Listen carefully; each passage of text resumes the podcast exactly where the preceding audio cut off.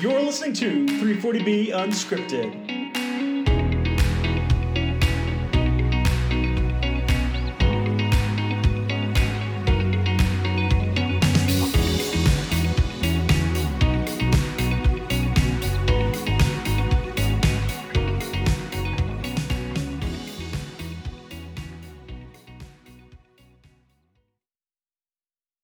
Hey everyone, thanks for listening to 340B Unscripted. I'm Greg Wilson here with my co-host Rob DeHoopy. Hey Hoopy, how's it going, man?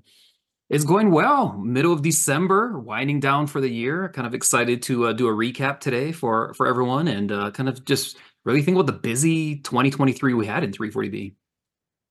Yeah, we've had some developments here at the end of the year, but when you look back at 2023 in total, man, there's been so many things that have impacted 340B covered entities. You know, kind of coming out of the the COVID hangover at the beginning of the year, um, and I feel like it's been nonstop changes and developments and challenges, mostly for 340B provider groups. Yeah, yeah, not not a ton of positive. I mean, we had a couple of positive things which we'll definitely cover and highlight. We don't want to make yeah. it all negative, doom and gloom, because you know a lot of it. And I would, I would say a lot of it's still chatter. Yes, there's some impact and things that impacts and things that occurred, but yeah. and a lot of it's just kind of like we're still trying to wait and see what's going to happen. And um, of course the chess match uh, between 340 pricing manufacturers covered entities federal courts hrsa cms there's so many different groups that have um, you know skin in the game that um, that are trying to you know push the program in one direction or another. It's uh i'll be honest it's fascinating to see. You know we always try and keep take a neutral stance. Um, you know, sort of covered entity, pro covered entity, but at the same time, we understand the program you know, it's not that simple, um, right? Manufacturers have some some concerns, uh, legislators have concerns, health systems have concerns, FQHC. So, um, you know, it feels like we, you know, we're, we're kind of in the middle, and, and we're trying to identify how do we help everybody the best, and especially our covered entity um, constituent. So, always fun, always exciting, I guess. I don't know fun, but I'll say it's always exciting. Yeah, definitely interesting, and lots lots to talk about. You're and you're right too. Maybe there hasn't been a lot of actionable developments or things that have required covered entities to, you know, concretely change program operations, but lots of things that have generated lots of discussion about what covered entities may need to do in the future. So we'll talk about things like patient definition and uh, the need for transparency and maybe some legislative developments. But you're right a lot of it's just been conjecture to this point and you know just brewing conversation around you know how the 340b program needs to be organized um, to work for everyone.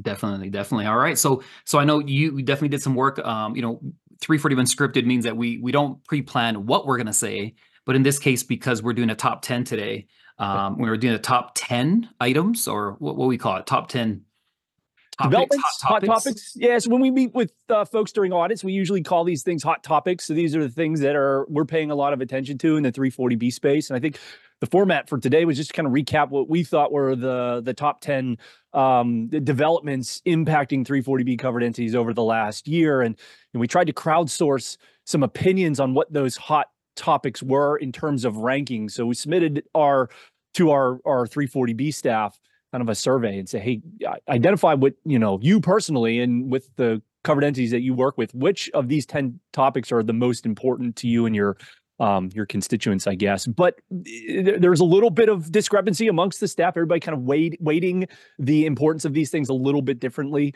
Um, I'll share which ones were the most important as we go through them. But I think for our discussion, Rob, maybe what we'll do is just chronologically from the beginning of the year to now, just in, in each month or in each quarter, kind of uh, describe some of those key developments and um, maybe where we're at today with our understanding of those developments. And I might ask you to weigh in on what you think the future holds for for some of those things as well. Does that sound fair? Sounds fair. All right, I'll get my crystal ball out. All right. So we're gonna, we're going to start beginning of the year. Um, so January 2023, the U.S. Court of Appeals um, for the Third Circuit it made a ruling in the, the Sanofi versus HHS uh, lawsuit regarding contract pharmacy provisions, essentially ruling in favor of the manufacturers, indicating that they don't have to provide unfettered access to 340B drugs through an unlimited number of contract pharmacies. And that's primarily on the basis that 340B contract pharmacy provisions are not stipulated in the PHS statute. So there are no laws that prevent the manufacturers from implementing different policies and procedures to um, restrict access in contract pharmacy bill to ship to channels.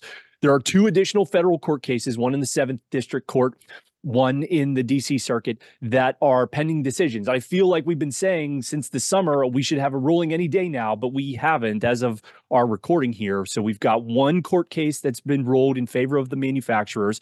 Believe HRSA's uh, appealed that case um, or is going through the process of appealing that decision.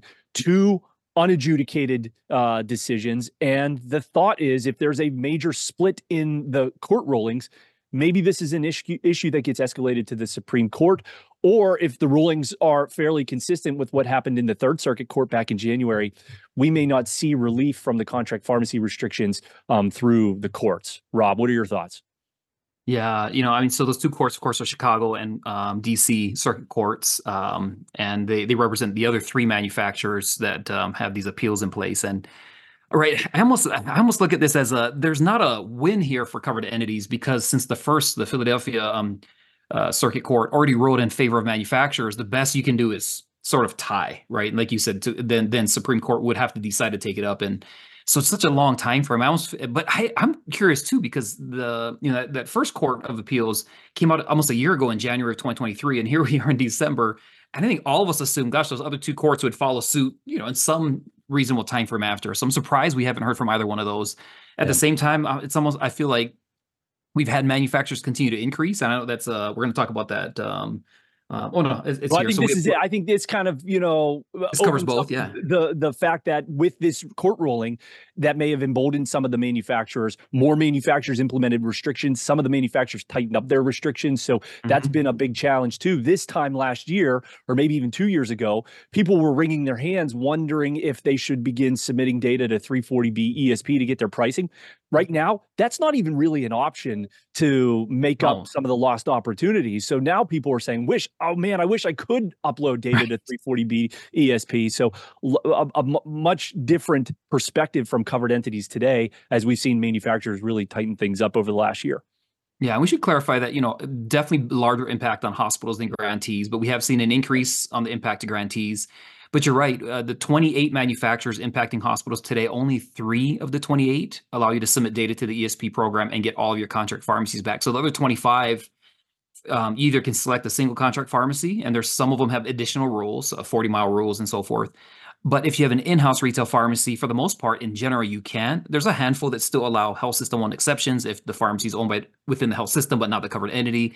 But even that number is dwindling. So I, I, will say every time I talk to you know larger health systems or hospitals with a lot of contract pharmacy footprint, especially if they have an in-house retail, we just you know recommending every everybody look at your budgets, make sure you're budgeting appropriately for the decrease in contract pharmacy savings because you know if you annualize your 2023 and then come into 2024, you have to really look at all 20 of those manufacturers and what that impact's going to be and it's tough. Um, some of our some of our clients that really really have seen it financially uh, take a hit, and that that impacts the programs that they created based on 340B savings or charity care dollars that they had available to do more things. And so that's hard. It's a hard thing. Yeah.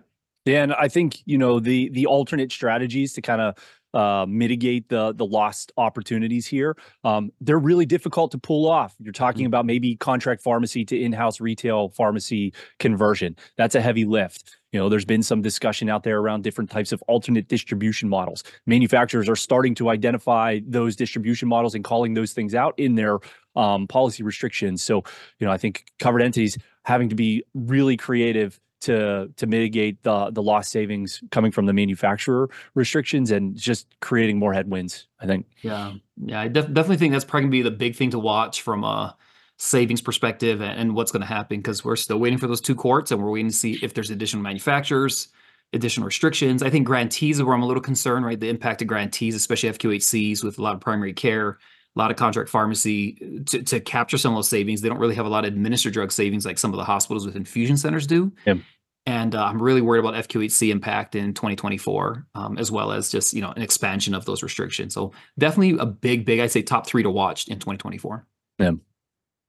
All right. Another um, development. So moving on through the spring of 2023, in March, Um, th- we'll talk a little bit about um, some lobbying efforts. ASAP 340B uh, was a, a, newly launched um, joint alliance between NAC, which is a health center lobbying firm, and Pharma, the lobbying firm tied to pharmaceutical manufacturers.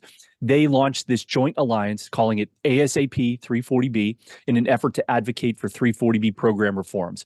Um, created a lot of uh, chatter again amongst the 340B community because what you're seeing here are really unlikely partners. You've got the grantee communities, you've got the CHCs and pharma partnering together to propose uh, policy principles, 340B program reform principles that many, uh, I think, viewed as an attempt by the grantee community to kind of separate themselves from the large disproportionate share hospitals and large health systems that have been targeted in some of the mainstream uh, news media outlets like the Wall Street Journal and the New York Times from last year. We saw a lot of articles, a couple of articles talking about some, you know, maybe uh, abuses of the 340B program or alleged abuse of the 340B program. NAC also strategically walked away from attending the 340B coalition summer meeting. So a little bit of a fracture amongst hospitals and grantee providers in advocating for the 340B program. Yeah. That, that I, I, think it's one of the harder things to, that we saw in in 2023, right? That that split because I think I think for the covered entities, I think together is stronger. Um, right? They, there's they're not as strong as maybe some of the pharma lobbies and and some of that group. And um, you know, and, and that, and, and I, and of course, if for everyone, if, if you want to, if you don't remember, we had Vacheria Keys on, and if you're interested, I think, she, and you know, for our, our thoughts are, we really understand NAC better, and, and Vashera came on the podcast um, around that time frame, kind of uh, in Q2, I believe, and um, uh, and so it's Q3, correct? You have to remind me, but um, it was shortly had, after this, so it was like where I think yeah. it was April or so. Yeah. Oh, perfect. So Q2, yeah. and and yeah. you know she shared their perspective with NAC and everything, and it, it makes sense, right? That's why I always say you, have got to hear both sides and, and what NAC was thinking, and even going back to the contract farms restrictions, you know, I think she made the point FQHCs are more heavily impacted by these restrictions. Manufacturers have some concerns about uh, duplicate discounts and, and, things they're seeing on their side and, and an erosion of their savings and so forth. And and so, you know, and I think Vacheria pointed out we have to do something because they have to protect the FQHCs. And they saw where this was going to FQHCs. And if more and more manufacturers impact the FQHCs, this could be really, really bad for them. Um, they rely on 340B savings pretty heavily to to you know um, execute their missions that they have to take care of these lower cost populations, which most FQHCs have. So it, we understood where Vacheria is coming from and NAC's coming from, but so hard to see that, so hard not to see as many FQHCs at the 340B coalitions, and of course. Um, 340B uh, uh, kind of agendas and topics showing up at more NAC or grantee specific conferences with the Ryan White conference in combination with NAC and some other ones. And just makes it hard. You know, we're able to get some of our FQHC staff out to those conferences, even doing some booths, so we can still support NAC and that group. But at the same time, hard not to see be able to see everybody at 340B Coalition. So I hope something can happen in, in 2024 where that gets resolved a little, but haven't heard much about that yet. All right, let's move on. We'll talk a little bit about um, CMS and some Part B modifier requirements. So, again, in March of 2023, CMS published new guidance around the use of Medicare Part B billing modifiers, so the JG and the TB modifiers for 340B covered entities. Specifically, CMS started or had communicated that they're expanding the requirement to use these JG and TB modifiers to include additional 340B covered entities beyond those that had used the covered uh, the modifiers based on OPPS rules in, in the past. So critical access hospitals and grantee programs now are relied uh, uh, must rely or submit the modifier requirement for their Medicare Part B drugs in order for CMS to calculate the inflation rebate penalties that are stipulated in the Inflation Reduction Act. So again, most of the hospitals that we've been working with are used to using the Part B modifier. So this represents a new billing change for a small subset of 340B covered entity types. The um, all 340B providers need to start coding their claims with either the JG or the TB modifier starting in January 1. And we're still waiting for guidance to come out from CMS on how Medicare Part B or Part D, so retail claims, will be codified uh, to help with regard to the inflation rebate penalty calculations. Yeah, I don't have a lot to add on this one, other than it feels like we haven't had as much updates on the modifiers since we're about to hit. I mean, we're two weeks out from January 2024, and that's a little scary. Like, is everyone prepared to um, update their billing with the modifiers? And you're right. What about contract pharmacy and retail? That it feels like we should have heard something by now. The only yeah. thing I can think of is maybe that can will get kicked down the road, um, but that also means that CMS won't be able to um, uh, levy the inflation penalties under the IRA to manufacturers because part of that is they have to exclude 340B and yeah, a little concerned that information is going to come out last minute and and covered entities and the respective um, you know associated yeah. business partners like contract pharmacy and TPAs won't have enough time to react to whatever that expectation is, especially on the retail side. But you know, we always tell people, but for if you're a hospital or FQHC billing Medicare, CMS specifically, um, Medicare, then make sure you're, you're, ready to add some modifiers. You know, just the TB modifier is kind of what I tell people um, would be sufficient when I when I reached out. So t- just some concerns around that and making sure that that's actually going to be be implemented on time. Uh, but again, CMS hasn't really pushed that or sent updates on that to make sure that everyone's doing it. Yeah. So again, a small kind of operational change that covered entities need to be prepared for for next year. I think this may end up being a larger topic of concern for us next year, maybe going into 2025 in August.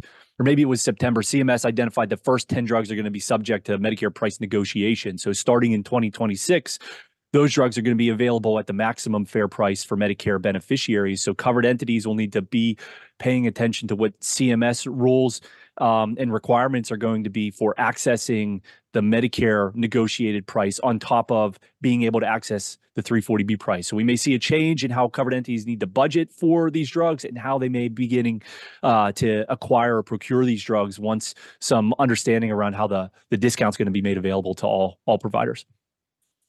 Yeah, yeah. So, so really, so if you're a critical access hospital or a grantee, even your Maryland non um, accepted hospitals, all those, all those types of covered entities that haven't been doing modifiers, so community hospitals that are rural, uh, please double check and make sure that your billing department's aware that for um, OPPS payment billing with Medicare, that you are ready on January 1st to go live with adding that JG or TB modifiers. Again, they kind of say either or, but but the reality is, you know, you've got to put those modifiers on for Medicare. That could cause problems later if you don't. All right. March was a busy month. Another development that came out of March was the letters that were issued by HRSA to 340B hospitals who had been subject to a HRSA audit in the past. There was a follow up information request. Um, 60 covered entities received uh, these compliance inquiries. The letters specifically asked the covered entities to provide some details regarding child site registration processes, various policy elements, how they define eligible provider, how they define eligible location.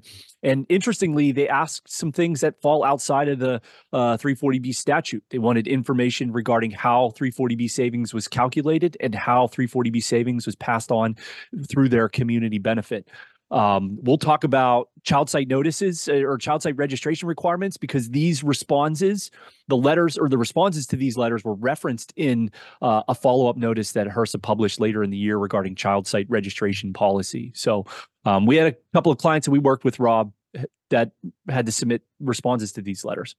Yeah, and and and then there's some follow up responses. We weren't sure if there were any, and then there were a couple of follow up responses just following up on some of those questions. But but yeah, interesting. You you, you hit what I was going to say is we weren't sure why they're asking some of the questions. And of course, when, and we'll talk about it because it's on our top 10 here later. So I don't want to um, do any spoiler alerts. But um, yeah, interesting that they then used response letters to justify a stance that they take later regarding FAQ yeah. 4301 and, and uh, which took them a few months to get out. Interesting, almost six months to get out. But, uh, but yeah, it's like they, they needed to to add a lot of commentary around that. And, and, and, it's curious that they use that fact that there's x percent that did use it um, and it's hard to to manage that from their perspective. So um, yeah so I, my my feeling on this one too is um, i think as as these as HRSA needs to collect information to make decisions that we might see more of this type of thing where they um, you know have these desk audits or desk inquiries that they send out to just a subset of the uh, 340b covered entity yeah. population to collect information so they can make decisions moving forward. But we'll see because um uh, yeah, uh, some decisions. I don't recall made. ever seeing them take this approach. You mentioned the desk audits, and I wanted to bring that up. I remember submitting information to desk audits around government contract and maybe contract pharmacy registrations, yep, but yep. this is the first time I recall personally like sending letters out requesting information to a specific cohort of 340B providers. And Do you recall them ever doing this before? No, you're right. The only desk audits I saw was collecting a single contract here, or you're right, your government contract here, yeah. or something like that. So um, sometimes we'll see something about um, you know some child site. I, I, imagine they could do it for in-house retail pharmacy would be another one they could do, but as far as collecting information, you're right. This is the first time I see them do this, but um, yeah. but you know, as they continue to have to clarify and fight against the fact that they don't have rulemaking authority in many areas of the 340B program, um, it almost feels like they they're doing this to justify some of their guidance. Um, yeah. In, in, hopes that, that that'll work, but I, guess I'm, I think, I'm not a lawyer, but yeah, no, sure I'd be curious works. to curious to to know what others out there think. You know, I think the 340B pundits that maybe we we referenced or had uh, heard talk about this maybe presumed that HRSA was gathering information in case they needed to go to Congress and testify on mm-hmm. uh, behalf of themselves with regard to program oversight as the discussion around 340B program reform is coming up. But you know they used information provided by covered entities in response to these letters to clarify uh, policy, which I think is pretty pretty amazing. You know, yeah. Maybe unprecedented. I don't know. Again, I'm. I like I'm, unprecedented. Like, I don't know about amazing. Yeah. yeah. right. There's a positive connotation to that. right, we'll, we'll, talk about the, we're, we're getting into the child site notice uh, stuff, so we'll we'll save that for for later. Yeah, yeah. I was, um, I was, trying not to do spoilers. Hard not to mix those two together yeah. since they're related. Yeah, the the lines blur here throughout the year. So, um, all right, next hot topic. Um, this is one of the big wins for covered entities. CMS published their proposed rule in July 2023. So this came out while many of us were sitting in different educational sessions at the Summer Coalition. Um, CMS clarified how they were going to remedy the Medicare Part B payment cuts to 340B hospitals that were ruled unlawful by the Supreme Court uh, last year. Um, CMS is going to begin issuing lump sum uh, repayments to impacted covered entities starting in 2024, totaling upwards around $8 billion because the um, the, the, CMS is approaching this in a budget neutral manner. There's going to be an offset uh, of the repayment with a reduction in non drug payments to all hospitals that starts in 2026. Initially, they were proposing that that would start in 2025, but with the final rule that was published last November, um, they're uh, pushing that uh, non drug payment reduction out to 2026. It will continue for 16 years. Um, and again, covered entities should expect to see repayment from CMS via their regional MAC starting in 2024. Big win for hospitals, right, Rob? Love it. Yeah. Yes. And of course, then there's always that almost like, a, okay, big win, lump sum payment, get this payment back. And then, of course, yeah. since it's budget neutral, uh, the pulling back over 15 to 16 years starting in 2026 is kind of a bummer. And there are some lawsuits, right? We know there's some lawsuits trying to see if, hey, can can we get that corrected can they get into budget to cover it you know? A lot of people talk about we're talking about 8 billion. We've we've spent so much more on the ukraine war or, or these other things that is not something we can do to help our own health systems and hospitals right? And it doesn't just affect our 340b hospitals. It affects all our all our hospitals all and hospitals. all opps payment reimbursement for non-drug spend is going to get impacted. And that's a hard pill to swallow for everyone. And um, and so we'll see if those losses do anything. It's the federal government, right? And um, see if they can get this in the budget in a future year, so they don't this re- reduction payment doesn't have to occur. But as of right now, we I tell everyone just just you're gonna have to plan on it 2026 reduction in your non-drug reimbursement from Medicare OPPS payments to be half a percent less. So. Yeah. Another thing that was left out of the final rule that covered entities had been hoping for, um, but aren't didn't see is Medicare Advantage. So mm-hmm. the rule does not address how Medicare Advantage plans that may have paid covered entities according to OPPS need to remedy those those covered entities. So again, I think the guidance has been that covered entities will need to work with their MACs in order to determine or work directly with the contracted Medicare Advantage plans to, to figure out if they're going to be owed a, a repayment for previous uh, uh, reimbursement reductions. Yeah, and, and, some health systems we work with have talked about that managed Medicaid or managed Medicare, sorry, can be kind of large, and yeah. so for the as big as as big as straight Part B, so it's it's just as big for a lot mm-hmm. of hospitals as the uh, the straight Medicare that's going to come back to them. So yeah, yeah, so yeah, and and I, I got a bad feeling that that's that's a that's an uphill battle that most in most cases the managed Medicare plans are probably going to push back and might not see much, but you never know. Um, without the government saying that they have to, I think that's going to be a tough one. But I think if that you do have big impact, it's something you should at least ask and look into. Um, because there are some dollars there that could be had. All right, cool. Our next developments related to state enacted 340B laws. So in August of this year, Arkansas and Louisiana became the first states to enact laws that essentially protect 340B contract pharmacy arrangements.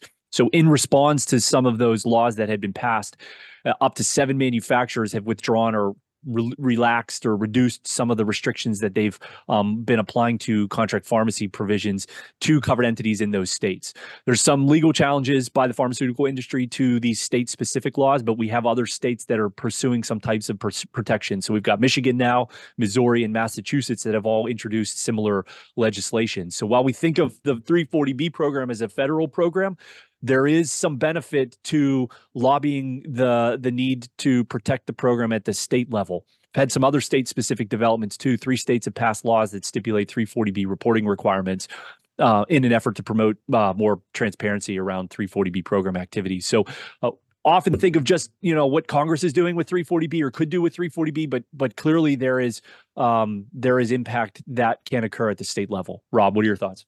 Yeah, I mean, this, you know, I, I think the first round of state level 340B laws really started with PBMs years ago, right when PBM started restricting uh, or reducing pricing um, on 340B contract pharmacy. And that was successful, right? We always wonder, well, how come we don't take this up at a federal level? And there has now has been some federal level um, legislation around that, but that's after half the states, over 20 plus 26, 27 states. In fact, I think last I saw, thought I heard 31 states passed laws around PBM. And so I think the states are following the same suit, right? Covered entities within states are having trouble getting anything done at a federal level, so they're starting at the state level. And it feels like the same thing will happen when you get enough states who have passed state level laws. Then, then you know, then hopefully at that point, uh, the federal Congress will take take it on at the federal level. Even though we are, you know, we already know um, Doris Matsui has a bill. I think uh, I, I saw in some of the um, news outlets that there should be another bill around manufacturers um, in 2024, or even, even come out in December. That will be pro um, covered entities and contract pharmacy impact. So we'll see how that plays out. But I love the idea that you know if you can't get it done at a fair level, start at your states. Um, yep. And the fact that manufacturers have responded, you know, like you said, little split, right? Some are like, no way, we're suing. This should be a federal matter. But what's interesting, they say that, but at the same time, the PBM bills, if that's true, should have been a federal um, matter. And over more than half the states enacted laws and, and it impacted yep. the PBM side. Yeah. Um, I think pharma is a you know maybe a bigger lobby and they push back a little more than uh, the PBMs did. But um, but you know the fact that we have manufacturers saying okay, then in those states we won't restrict 340B pricing. I think that's a positive sign that and, and a reason more and more states will enact these laws. So I I would expect 2024 is going to be a big year. Where we're going to see a lot more of these, just in case at a federal level we don't get it done. Yeah. What are your thoughts on the reporting requirements? So the one of the common discussions in uh, the Capitol is we need more transparency. We need to understand where 340B savings comes from, what it's used for. That was a primary um, kind of you know point of the New York Times and the Wall Street Journal articles last year. And now some states are saying, hey, look, covered entities need to share information with us so we have a better understanding. What, what are your thoughts around the reporting requirement provisions? Yeah, interesting. Like I saw Minnesota was the most recent one. Um, uh, kind of looking uh, issue draft guidance around provider reporting requirements. And you're right. So we're starting to see a few states try and do something in this space, and uh, not super excited by it because there is a decent amount of traction already um, on the federal level for that. I, I really thought that'd be one of the bills that passed here in 2023 because there was some bipartisan support for that. And right, and so, like we talked about early on in the year, that it's kind of the olive branch. It's like okay, if we've got to get something done, it was one of the NAC provisions, NAC um, uh, pharma provisions as well, the transparency, and it felt like that's when most people can get behind, um, especially with some of the negative press. Yeah. yeah. yeah, As long as the reporting requirements aren't overly onerous, we'll talk about uh, a senator's request, request for information, a laundry list of different things that, that right. just practically doesn't make sense. But you know, I do think that that's a reasonable compromise that the 340B providers can give up. It's like, yeah, we can share information uh, around you know some high level details of our 340B program for the sake of uh, providing transparency. Right, and and we work uh, with a fair amount of covered entities today, and I, I'd say nearly all of them have pretty big charity care programs. Are trying to expand clinical services to patients in need, and they're doing they're meeting the intent of the program now. But again, the, the hard part is it almost doesn't address the fact that part of the 340B program's intent was to help keep doors open, right? Part of it yeah. is hey, right now we're seeing health systems like i just saw you know Becker's puts out all these articles and multiple health systems across the country are running in the red and not just a little bit in the red like hundreds of millions of dollars in the red. And this is a program that can help offset some of those losses. And so sure they can't expand contract farm uh, expand services and they can't expand contract pharmacy increase savings. They can't really they, they're doing more and more charity care because you know people are suffering as well with with increased um, inflation and everything. But and although that's coming down a little we still have this inflation increases that aren't going to decrease. It just means we're going to slow it. And so I think there's all this need in community, you know, and all these extra costs along with all the inflation that's occurred. And health systems are struggling. I just feel like, sure, we can do transparency, but then they, we're not addressing the fact that the 340 program was set up to help keep doors open, especially in rural communities where hospitals close and then patients yeah. are heavily impacted when they have to travel uh, longer distances, right? We know that that impacts care. If you don't have a hospital in proximity to you, that's a huge risk in a major event if you don't get to a hospital ER in time. And and that's that's my concern with this is it's not looking at that. They're purely looking at well, what are you doing with your savings? Part of me says, well, how's about you look at their financials and see if they're even operationally viable? Because if sure. they're not, I think they should get a pass. Like, heck, you know what? Keep your doors open. Don't even report. Don't even waste time yeah. reporting. Yeah. But Sorry, that's my soapbox. Did I go on a soapbox? No, I, I, I agree. I mean, we're talking about safety net providers here. So yeah, as long as the, the reporting requirements are practical and not punitive uh, based on what is reported. So yeah, yeah, yeah. The the fact that they go like you know we've got clients with lots of child sites, right? And I'm like, they want them to track everything down to the child site level. That's what we saw. It's like okay, if you're a small hospital with one child site, okay, we get it. That's doable. But if you got 100 child sites or child site hospital, wow, that becomes almost impractical, right? Yeah. That's not how the program even operates. I don't even know how they do it, to be honest. Um, and uh, and that's what we're seeing. It's almost like okay, we have legislators creating requirements and then saying, oh, they're already collecting this data; it should be easy.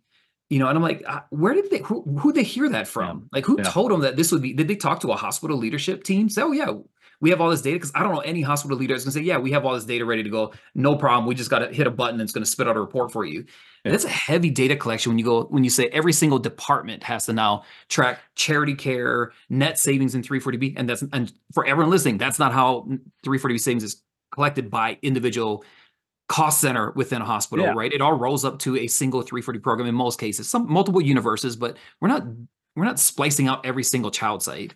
Yeah. Um, and that that's what they're asking for, which is really really hard. Yeah, and, and you, you, probably understand why they're asking for that. They're trying to, you know, dig into this issue of hospitals acquiring physician office practices and, you know, implementing hospital-based clinics that are eligible for 340B, and that was highlighted in a few of those New York Times and Wall Street yeah. Journal articles. But to what they're asking for isn't going to uh, help them identify the the need for reform and how hospitals define child site eligibility or how HRSA defines child site eligibility, which again we'll get to in a little bit here. Yeah, yeah. All right, moving on. September. Um, there, talk a little bit about some congressional developments. In so in September of 2023, uh, Bill Cassidy, who's a senator from uh, Louisiana, he's the ranking member of the Senate Help Committee. He sent letters to two 340B hospitals asking for detailed information on financial aspects of their participation in the 340B program. That request was then extended to two additional um, community health centers in November of 2023. Uh, Senator Sanders, Bernie Sanders, who um, chairs the Help Committee, didn't sign the letters. These requests, then, I guess, are not part of a formal investigation right now but it highlights there is interest in some members of uh, some influential members of Congress digging into 340B program activity. Some other congressional developments that we've seen over the course of the year. Um, back in the summer, uh, the the Gang of Six, I think that we're referring them to as uh, a group of senators that have reached out to 340B stakeholders with a letter regarding input regarding um, bipartisan 340B pol- program policy considerations some of the uh, folks that have read uh, or written about this um, believe that the the Gang of Six might be introducing some proposed 340B legislation changes in 2024, um, but we're not entirely certain of where those um, uh, those letters are going to go right now.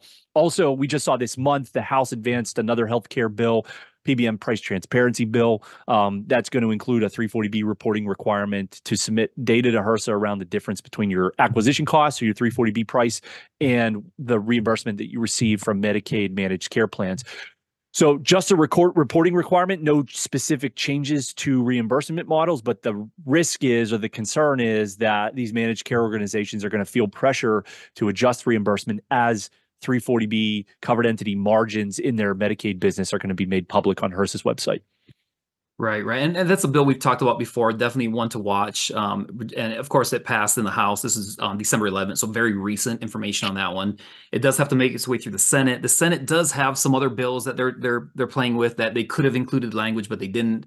And so again, just to remind everybody, right, we do have this split Congress where the House is um, uh, under Republican control and the Senate still under Democratic control, to the point with um, Republican Bill Cassidy not really getting approval from uh, Bernie Sanders, the chair. And so, right, so we have this question: Okay, well, how much enforcement does those letters have? Are these companies going to respond uh, in, in good faith, or are they going to hold back and, and wait for it to be a formal request? I almost feel like it's a what does everyone say? Not to be fair, I haven't had this situation, but you know, when when you guess when when I guess a police officer pulls you over and say, "Can I search your car?" Right? You can kind of say some people are just nice to say, "Yeah, go ahead," because I don't have anything to to to uh, to risk. Right? That would be me. But people say don't because it just wastes your time. Right? You yeah. don't have to. They need reasonable cause, and they don't have it, and they don't have the you know the statute or the authority to actually do it. They only if you give them permission. So I, I don't know what these CHCs and hospitals will do with these requests, yeah. but interesting that now it's voluntary and yeah. Um, you know, so now they're now they're confronted with uh, the thought of maybe playing chicken with with Bill Cassidy and decide whether they well okay I'm not going to respond what what will you do with that so yeah yeah so I you know a hard position to be in and be and partly because those requests it was a short dated right t- short yeah. turnaround time and a lot of information and it and it's like okay do we even have the the capacity to even get this done without you know, um, in, in, impacting staff significantly, making work extra hours and so forth. So re- really tough. I'm curious to see what happens there. And, and yeah, definitely a bill to watch is this bill because this could impact um, managed Medicaid reimbursement if they choose to go that route, you know, like uh, AAC type thing versus allowing reporting of the additional payments. Yeah, one, one thing that we're not talking about with regard to um, a Washington D.C. update is a draft bill for contract pharmacy provisions. I think you mentioned it a few moments ago, Rob, but at coalition in the summer, you know, there was lots of discussion that uh, Congresswoman Matsui was going to be issuing or releasing a, a draft of a, a, proposed legislative change that would codify contract pharmacy provisions. Doesn't sound like there's been bipartisan support to date. Maybe that's changed based on some feedback we've heard from 340B Health. What are your thoughts? Yeah, I, I, I think it boils down to the fact that um, the House and the Energy uh, Commerce Committee and the Subcommittee on Health, right, Republican controlled so Democrats don't actually control the agenda necessarily for what bills hit, and I think that's part of the issue. So Doris's bill yeah. hasn't made it um, to that Energy and Commerce Subcommittee on Health, and uh, so we'll wait and see what happens in 2024 if, if, that that can make it at least to that Subcommittee on Health um, for review and discussion and vote. Um, so def- definitely something pending. I hope it does, but um, and, and and then it would have to get it would have to get through the House in order to go through across the Senate, unless there's a Senate companion bill created. And haven't heard much about it, which is kind of a bummer yeah, big big uphill battle though if it moves forward. Yeah, yeah. All right, next update uh, in the fall. Again, this is I think a staple update that we usually uh, share with our, our clients and folks that we work with. HRSA updated its data request list for uh, its HRSA audit activity. So in September of 2023, HRSA implemented some revisions to the DRL. Uh, some of the changes included uh, updates to policy expectations. So now policies should reflect all 340B operations. Previously, the clauses or the the stipulations for policies were only um, expected to address contract pharmacies. So now all of your in-house and mixed use pharmacies need to be accounted for in your policies and procedures. They're asking for unbundled trial balance details for hospitals asking for some additional details regarding uh, Medicaid billing processes, asking for Medicaid carve out um, plans, so bins, PCNs, and groups that you're excluding from your uh, program if you carve out. Apexus also updated a version of the DRL on their website. Though we haven't seen one of these um, submitted to a covered entity that we work with, but for grantees, it looks like the DRL is going to ask for additional information regarding combined purchasing processes. Yeah, um, decent updates. We've gone through a couple of HRSA audits already um, for fiscal year 2024. As a reminder, that's of course October 1st. I've uh, I've supported a couple, and I've got a I've got another couple coming up. So it's been hot and heavy on the HRSA audit side, and um, I think in, in, general, for you know, for our clients, they know that the, most of these things we already expected as part of our annual independent audits and and kind of held them to. But some of these are extra. The one, you know, that I, the couple of things I'll say that from the audits, if you are, and we've talked about this uh, previous as well, if you have a lot of child sites and you're carving a lot of states for Medicaid, um, or there's some kind of uh, leniency with how many UB04s you have to provide if you're carving in. Now you do have to provide a UB04 for every state you carve in, and that's say you carve in 10 states and you have 100 child sites. You do have to provide um, a UB04 for every single state you carve in for every single child site. So that could be a thousand UB04s you have to try and look for. Now, granted, you probably won't have UB04s from any child sites for all those out of states, but you still have to look. And so I, that was a big increase. Where before we can say, hey, this is all the same address. Can we just get one? Um, the, that that's definitely become a, a, tighter risk. And of course, for retail, in-house retail, if you're carving in that uh, necessity to screen capture, if you have modifier requirements or something or NPI ahead of time, that's part of the DRO now. Where before it was just if you had a sample, then it'd be traced, and you try and identify that. So a yeah. few extra things in there that I think um, are above and beyond what um, we've seen in the past. Yeah, the the updates over the last number of years have always been additive. So they're not adding things and then taking things away. so so the the it, it's a it's a fairly significant lift getting all of your data prepared for HRSA audits. Uh, and sometimes the turnaround time is not very long. It's you may have 3 weeks between the time when you receive the HRSA audit notice and the DRL and have to have all of your data uploaded prior to your remote site or your on-site visit. So covered entities really need to look at the DRL and make sure you have uh, you know a good understanding of where you're going to gather all of that documentation and start staging that documentation now there's things like a trial balance crosswalk and list of contract pharmacy accounts and uh, copies of all of your account invoices. You can gather those today. You don't need to wait until you have a HRSA audit notice to start pulling that information. So, really spend a lot of time talking to clients about look at the DRL and make sure you're staging this documentation ahead of time because you may get the HRSA audit notice at a really bad time of the year for you. Maybe somebody's got vacation or it's around the holidays and your uh, re- your turnaround time is going to be fairly tight. You want to be able to um, work through a lot of the more challenging data elements like your 340B universe and utilization data, as opposed to maybe working on some of these easier to gather um, administrative pieces. Yeah. Hey, Greg, before we move on, I, want to go back because I, I, I meant to say something about. I totally forgot because I focus on Doris because she's my favorite. Um, Doris represent Matsui. By the way, um, if anyone from Matsui's um, group ever listens, we still still love to have her on the podcast someday. Okay, just got to put that out there. Um, the I did want to go back on that only because a 340B uh, report actually put out something, and, and, more based on what 340B Health and um, Maureen said about the the the six senators, the gang of six senators, right? That they um they are looking at putting out legislation, and I I, I believe what um, came out a, a, few days ago was that we think in early 2024 they are going to put out some introduce some legislation that could likely have contract pharmacy in there.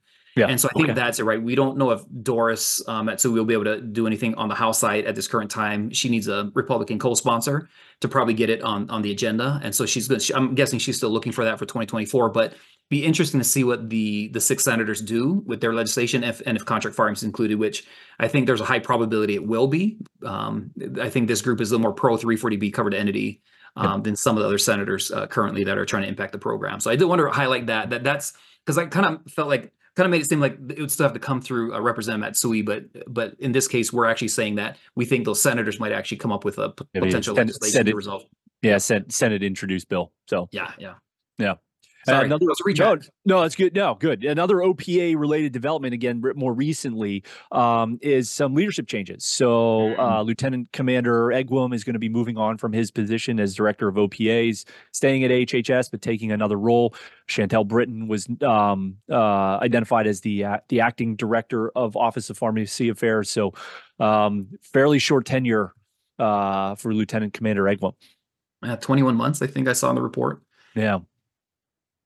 Yeah, not sure. I'm sure there's some back chatter there, but uh, you know, for for us, you know, I actually got to talk to uh, Commander Egwim at a Coalition, a DC, either last year or the year before, and uh, it seemed like a really nice guy. So wish him the best of luck, and uh, yeah. hopefully, whoever comes in and formally takes his place uh, from um, PHS will um, will be someone who understands the program really well, and and hopefully can provide good guidance and, and good decision making um, for how the the OPA enforces program um, regulation. All right. So that's a great segue because we're going to talk about HRSA enforcement now. This was our number two uh, topic in terms of importance across our staff. Um, October 2023, HRSA published a notice addressing the immediate use of 340B drugs in unregistered locations. So, in the Federal Register on October 27th, they clarified its policy um, regarding use of 340B drugs in new offsite hospital departments. We've talked about this as the FAQ 4301 uh, provision. So, uh, beginning in June of 2020, is a little bit of history here. HRSA had allowed covered entities to use 340B drugs in new locations before they appeared on a filed cost report or were registered on OPA database um, as child sites. And they published that as an FAQ. It was FAQ 4301 or 4301. Um, at the time, there was some communication through Apexus to different stakeholders that this wasn't related to the PHE, even though we were kind of in that first wave of the COVID pandemic, that this was HRSA's interpretation of child site eligibility timing uh, as 340B canon. So this is permanent interpretation when the PHE was expired in May by the Biden administration, they pulled back this provision that caught everybody off guard because, again, we thought this wasn't related to PHE specific flexibilities. Through the notice that was issued at the end of October, covered entities were given uh, transition period. So um, there's uh, different approaches that covered entities need to take now based on the notice. If you've got 340B drugs being used in new locations that are on your cost report, but you just haven't registered them yet. You need to register them in January.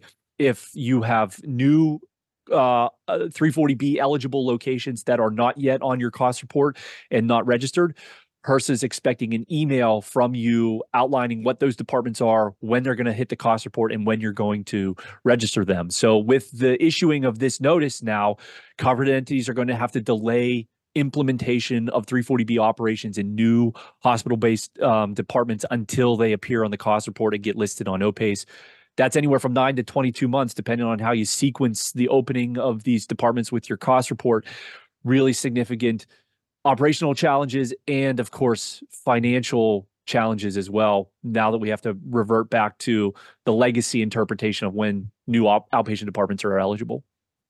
Yeah, super unfortunate. And those listening to the podcast know we, we've talked about this one pretty deeply because um yeah, I had a visceral reaction to this this um this tact and you know, part of me wonders if this, you know, this is all uh, uh, conjecture on my part, but you know, I wonder if some of this has to do with um, Lieutenant Commander Egwim leaving, just yeah. because of the the impact and you know how many lawsuits have occurred. I, I can't remember what the number is now. Quite a few IDNs and and uh, law firms have sued HRSA based on this, and yeah, and probably also you know the way they handled it. Right, We're telling us for three years it was one way, and three days prior changing their mind. Super, super difficult pill to swallow. Um, one thing I do want to highlight because we're still in that we're in December, um, right? This goes into effect. I think they had a 90 day grace period, so that should enter on January 25th of 2024. So we're a little over a month out, a month and 10 days or so. If you did u- utilize this particular provision, a new location, prior to October 27th, so October 26th or prior, you can still submit information on location and be kind of grandfathered in. You just have to let HRSA know when that will be on a filed cost report and, and you know, I think some other information around that. Um, and so, so just a reminder, if you haven't done that, especially if you filed your cost report in November and and the sites opened up between, so if you if you filed in November, that means you're at end of June uh, fiscal year. That means so if you open up a new site between July and October 26th, and you want to consider it 340B eligible based on what we knew at that point in time, you still can. You just have to provide the information HRSA. So please don't forget to do that. Um, otherwise, you'll be at risk after January 25th ish. Um, we think that's the date when we count 90 days out. Um, so just want to just remind everybody about that as an action item if you did open up a new site during that time period. Yeah, so I think this is a gut punch to a lot of covered entities because strategically you may have planned on opening up a clinic with mm-hmm. the expectation that you could utilize 340B and and start realizing savings to help um, help your organization. And now, you, you know, if that was part of your plan, you're looking at that uh, that lag period that we've you know v- we're very familiar with prior to that FAQ 4301 being published. Yeah, and and you know, so another lawsuit to pay attention to, right? Yeah. Um, we have we have a lawsuit. I, I, know I don't want to jump the gun on the next one, but you know that lawsuit's kind of cleared up now. To the lawsuit is anyway, not not the post follow up on it, but um, just another one we're going to want to pay attention to see how that plays out and if that's going to impact and change um, HRSA's course on immediate eligibility. Um, and you know, and, on this one, we actually had um, Emily Cook from MWE on, one of the 340B attorneys in the space, does a really nice job of understanding 340B and providing um, support the covered entities who use her firm. And um, you know, she highlighted. I still she said one thing that I hadn't thought of, and of course that's that CMS immediately considers the locations eligible from a reimbursement stance. Yeah. And the fact that HRSA doesn't is actually problematic because they're using the hospital's NPI. And how does that work in states like California where you're required to carve in well, you yep. can't. I mean, uh, what do you do? It's an NPI, so you're car- you're billing that way, but then you're going to carve out, but you're mandatory carve in. I mean, it's a hot mess, right? I, I really think OPA needs to align with CMS for eligibility, yeah. but of course, not my call. So, yeah, I mean, people have said that for for years, working through this since you know working off of that 1994 guidance. There's a big discordance between CMS hospital based uh, or provider based clinic standards and how HRSA has kind of arbitrarily defined the timing of the eligibility of those um, CMS approved locations. So, be interesting to see how that issue plays out in court. Um, one other one other thing I'll mention. It, this doesn't happen very often, but I happen to have two clients do, doing it. Um, one that's going to start on January first, another one that's going to come up here, I think in Q1 or Q2 of 2024 Uh, you know over time there's just sometimes consolidation of hospitals. So you might be in a small health system and there's a decision. And honestly this isn't a 340b decision because it actually doesn't help 340b it makes it harder.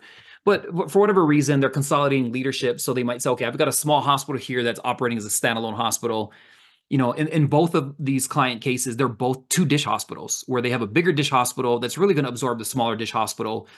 And, and once again just for operational efficiency well, now what do you do? Because that that hospital, they're both qualified as DSH hospitals. They both meet the 11.75%. But when you merge that that smaller hospital into the bigger hospital, well, they're not on the Medicare cost report for nine to 22 months, or you can't, you know, qualification won't occur for nine to 22 months because they're definitely going to be child sites. Um, I will say CMS has allowed a provision here. So uh, we've um, uh, we've talked to CMS, not sorry, not CMS, HRSA stuck on the CMS side. Talked to HRSA and OPA about this, and they will allow you to register it um, as soon as that conversion occurs, but you will lose three months, but you're not losing nine to 22 months, right? Because you're going to lose somewhere in there. So I do thank OPA and, and HRSA for that provision. And their argument is, well, because we know it's qualified previously, now if it's a new hospital that's not qualified, you're likely going to have to wait that nine to 22 months. And so that's one. If you have a non-qualified hospital and for operational reasons, you're merging them into a larger DSH who is qualified, you know, uh, to Greg's nine to 22 month point, maybe do it at the very last month of your Medicare cost reporting period. So you don't have, so you have the, the least amount of downtime in that process. So just something to think about and just wanted to highlight that since uh, we don't see it a ton, but yeah, I had two clients reach out that were supporting in the last, you know, three to four months on this exact subject. And if you, if you need any help, reach out more than happy to talk through that with you. All right. Ready for our final hot topic. Number one rated or ranked topic in terms of importance. No surprise. Oh, yes. Patient definition. We've talked about this for a long time now. I think since we started the patient uh, or the podcast, our very first episode was a roundtable um, with Alex and Patrick on patient definition considerations. And one thing we had been waiting for through the year was a ruling on the case between Genesis and FQHC, based out of South Carolina, and HHS on uh, the legality of patient definition. So, in November of this year, uh, South Carolina District Federal Court ruled in favor of Genesis, who had challenged HRSA's um, audit of their covered entity and diversion findings associated with that audit that resulted in them ultimately being terminated from the program. Through the midst of the lawsuit, uh, HRSA um, reinstated Genesis into the program and asked for the court case to be dismissed. Uh, but Genesis doubled down and said, look, the, the court needs to make a ruling on the legality of the patient definition because there's nothing that stops HRSA from coming back and auditing us in the future on these um, standards that we feel are beyond the, the scope of what HRSA can do the ruling, which was in favor of Genesis again, was limited um, to HRSA's interpretation of patient de- patient definition just in the Genesis audit. So the court did not um, make a broad uh, legal determination around the patient definition and the legality of that patient definition, but they did endorse a broader uh, patient definition than what HRSA has conventionally used. Lots of questions remain open about the applicability of this ruling. Hospitals want to know how this applies to them in the acute care space. We don't know how, or up until today, maybe we weren't sure how HRSA was going to change their um, uh, enforcement of diversion prevention with regard to future audits. Um, just this morning, as we were preparing to put this podcast episode together, HRSA published an update on its website. So, under the educational resources of the HRSA 340B drug pricing program website, there is a section now that clarifies um, resources related to the patient definition. So, they've essentially aggregated a lot of different um, policies that have been published over the years, including the PHS statute from 1992, the 1996 guidance, and then some other notices around HRSA auditing activity, um, kind of kind of confirming their in interpretation of patient definition, but no true changes um, to their HRSA audit process have been communicated through this website. I know, Rob, we've not had a lot of time to digest the update on the OPA website, but what are your thoughts initially? Well, I was super excited when I saw the email from HRSA, right? So I guess I should point out for everyone, if you're not signed up, HRSA does have a list serve you can sign up for and just get updates. They don't send a ton out, but when they do, they can be they can be a big deal, right? That's how we learned about a lot of things. So this one came out today where I was super excited. Clicked on the link. I'm reading through. I read the first introduction. I'm like, they didn't say anything, and then they had all these links below, and I was like, that's just old links. It's links to the 340B statute. Yeah. The, the, the 340B statute, three, 1996 patient definition guidelines or guidance. I'm like, okay, we already knew all that. 2012 policy releases, 340B program updates, which are old. Um, nothing new. I was like, there's no Yeah, new information. new.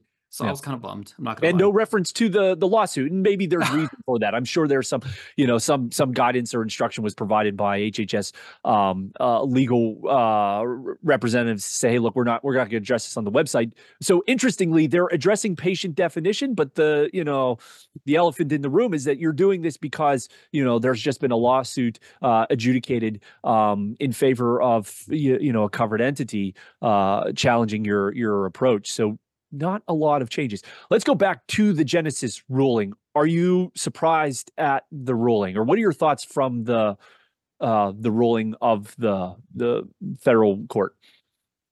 For me, I was surprised. Um, I, I, I didn't know. I actually thought it was a coin flip, so maybe I wasn't too surprised. Um, coin, coin. Yeah, that means I had. I was like, gosh, this go either way. Um, I was. Uh, it was interesting. I guess HRSA recently hasn't had a lot of wins, right? Um, the statute's pretty um, silent on a lot of things, whether it's contract pharmacy or, or in this case, um, patient definition. And so HRSA's always interpreting, and and of course, easy for the courts to say there's almost nothing in the statute that says you can enforce it to this degree. And so I guess knowing what we saw on the contract pharmacy side or the orphan drug side, if you go back in time, um, it, I guess it does make sense where in general, I think HRSA is trying to put more guardrails of the program the way they see it should be ran. But because the statute just doesn't have a lot of meat to it, super hard for um, HRSA to be able to, you know, take these extra steps for enforcement the way they see it. And, but so, so I, I think I was surprised, but at the same time wasn't. And um, and then I was excited to see, okay, where does this go? Um, how how does this play out? And and then of course disappointed that the response from HRSA was just reiterate what they've already said and not really say anything. But yeah. You know, I think Emily said this when we had her on the podcast is that the Genesis ruling may, you know, the court may elect to rule just specifically in the case of Genesis. So I think everybody saw that ruling come out saying that, you know, HRSA or, or HRSA overstepped its boundaries in terms of defining patient eligibility in this one case, but it didn't apply to anybody other than Genesis. So covered entities are now standing there empty-handed wanting to know how do we extrapolate this decision to our um, our organization and i think nobody really knows how to move forward um, or is you know has a, a clear understanding of what they can do now moving forward um, to change their practice that would be in line with that particular ruling Yeah, if I can, there's a part of the very end of the Genesis um, brief, and uh, this is what this is why everyone's like, why did you expect HRSA to say more? And and here's why we did, right? So as part of it, I'm going to skip a little bit of the introductory part, but basically, it um, the the court said in order to administer the dispute resolution process, Congress instructed HHS to establish under the 340B program the agency so here's the crux of it the agency necessarily will be obliged right so whatever that means to set forth its understanding of various stakeholders obligations under the 340b program including an interpretation of the statutory term patient. However as stated above HRSA's interpretation of the term patient must be consistent with the plain language of the statute and the intent of congress as explained above, HRSA's pres- present interpretation of the term patient, as reflected in the March 20, 2019, now voided audit letter, is inconsistent with the plain language of the statute and the intent of Congress in passing the 340B statute.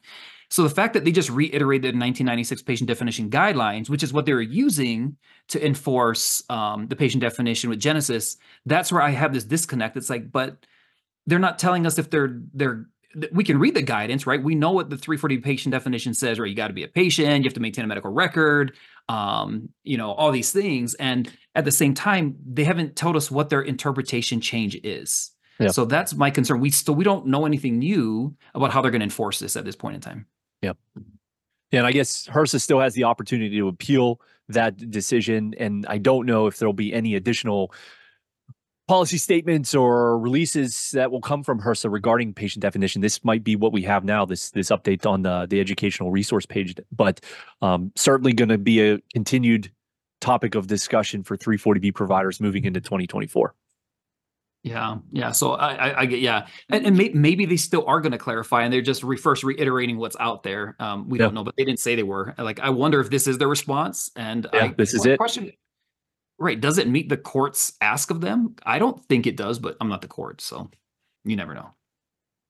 Well, that's it. Any other topics that we missed, Rob, or any other updates that you want to share with everybody before we end our conversation and break for the year? You know, I, I that's our top 10. You know, we can always go long and, we, we, always want to be cognizant that we're getting closer, probably past that hour, and, and we want to be respectful of everyone's time. But just want to first thank everybody who listens out there. We received such a positive feedback um, that we're going to continue into 2024. Uh, we do want to let everybody know that um, we always take a little bit of a break through Christmas. Um, we try and um, spend some time with family and, and just take a break, and everyone's busy as well. So our next episode will start on January 15th. I think we've got a good episode lined up there. Uh, um, I, because we haven't confirmed everything, I won't say what it is, but uh, we're going to hit the ground running in, in 2024. always want to remind people if you've got topics you want us to talk about, or if you want to come on the podcast and talk about something, we're always open to it. We love having guests on the podcast. It's really fun for us. Um, and hopefully it's fun for, the, for our um, guests who come on. Um, we also want to mention in the meantime, Aiden um, did want us to remind everybody that we're still going to put out content between now and January 15th. If you haven't subscribed to 340B Unscripted or uh, SpendMend Pharmacy uh, pages on LinkedIn or Instagram, please do so. We like to put out some content uh, through that as well. And then, of course, a little early, but just um, you know, since we're not going to put anything out to January 15th, um, want to remind everybody we will be at um, the the Winter Coalition in San Diego. Our booth number is going to be 611 at at um, the coalition, please stop by. Um, uh, I'll be there. Um, Greg, are you going to coalition? No, I'm, I think I'm auditing that week. What? Okay. Yes. Yeah. All yeah. Right. All right, then you'll be at summer then for sure. I will be. I like the summer one. The, the, San Diego is a long flight for me, even though Southern California in, in February is a nice break from the Pittsburgh winter. But uh, I'll definitely be at the uh, the summer coalition. Yeah, yeah. This this time's the last three days of January, but yeah, close enough to February. But yeah, you're right. I, I, I always feel the same way. I'm in Salt Lake City, so it's closer for me. DC is a little harder, but I'll be in DC with you as well, more than likely. I guess yeah. we haven't finalized plans yet, but uh, yeah, if you're going to be at uh, Winter Coalition, please stop by and say hi, for sure. All right. Anything else from Aiden's notes? Is that is that it?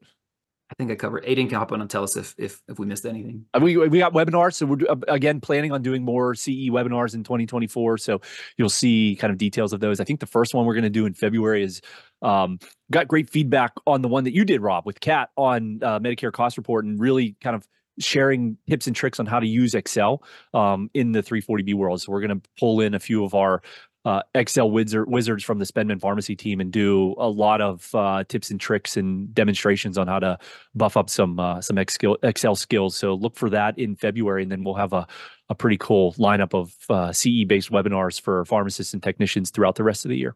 Yeah, I think we have four that we're shooting for. All will be CE based, so you can get some more CEs. I will say I got fired, right? Because I was the um I was the low level expert, maybe the the uh, intermediate novice. Excel wizard yeah. so the novice. Uh, yeah. And so they fired me, and uh, so Kat's going to come back again. I, I, I can't remember. Is it? Do we have Jeff or somebody else going to? Who's our yeah? So so Kat and Jasmine who've both been on the podcast. We've got one other one one other uh, guy from our team. Really sophisticated Excel skills. He's a little bit shy, a little bit uh, um, concerned about uh, speaking in front of everybody, but he's got great skills to share. So we're gonna persuade him to to hop on. So so in other words, we're going to level up, fire fire myself, um, so that I don't have to sit there and tell you what I learned while I was preparing for the webinar. We're just going to put the experts on who who are much more advanced than I am and can give you really really good advanced tricks on being much more efficient with Excel, and especially when you're doing things whether you're pulling samples or you're you're trying to make it more efficient for you to modify your uh, Medicare cost report uh, trial balance worksheets A and C, so you can get them all lined up and pretty and, and make sure all your ducks are in a row. We're going to be surveying folks through our social media accounts. So stay on the lookout for a survey where we're asking for different types of skills that you want to um, have our, our folks show you, whether it's V lookups or pivot tables or other things that you've seen done in Excel, you just don't know how to do them. Uh, a lot of those things really, uh, you know, a lot of those skills really can help make your job a little little bit easier because um, you know 340B is such a data heavy um, uh, type of uh, type of work. So stay tuned for that. Rob, it's always a pleasure catching up with you. I hope you have a wonderful holiday season, brother. Thank you. You too, Greg. Appreciate it. Appreciate all the all the work you put into this podcast and all the preparation. Just so everyone knows, Greg does most of the work. I just show up. And Aiden, it's all Aiden does the rest mostly mostly unscripted. So well, Aiden does all of the work. I don't really do any work. Aiden does all the work. Thank you, Aiden, for all that you do. Because this is, we, I think we all underappreciated how much work goes into putting together a, a well organized, well designed, well engineered podcast. And Aiden does a fantastic job with it. So, yeah. and, and she doesn't come on very often. Aiden, if you're still there, um, you can come on and wish everyone a Merry Christmas for us. Happy holidays, everybody. Thanks for the shout out. I totally didn't warn her. She's probably like, really? yeah. yeah, now my heart's racing. yeah. She was probably sleeping. All right. Well, Merry Christmas, Happy Holidays, everyone. Thank you, and I hope you have a great time off and, and little catch a little break here over the next couple weeks. All right. Take care, everyone. Thanks. Bye bye.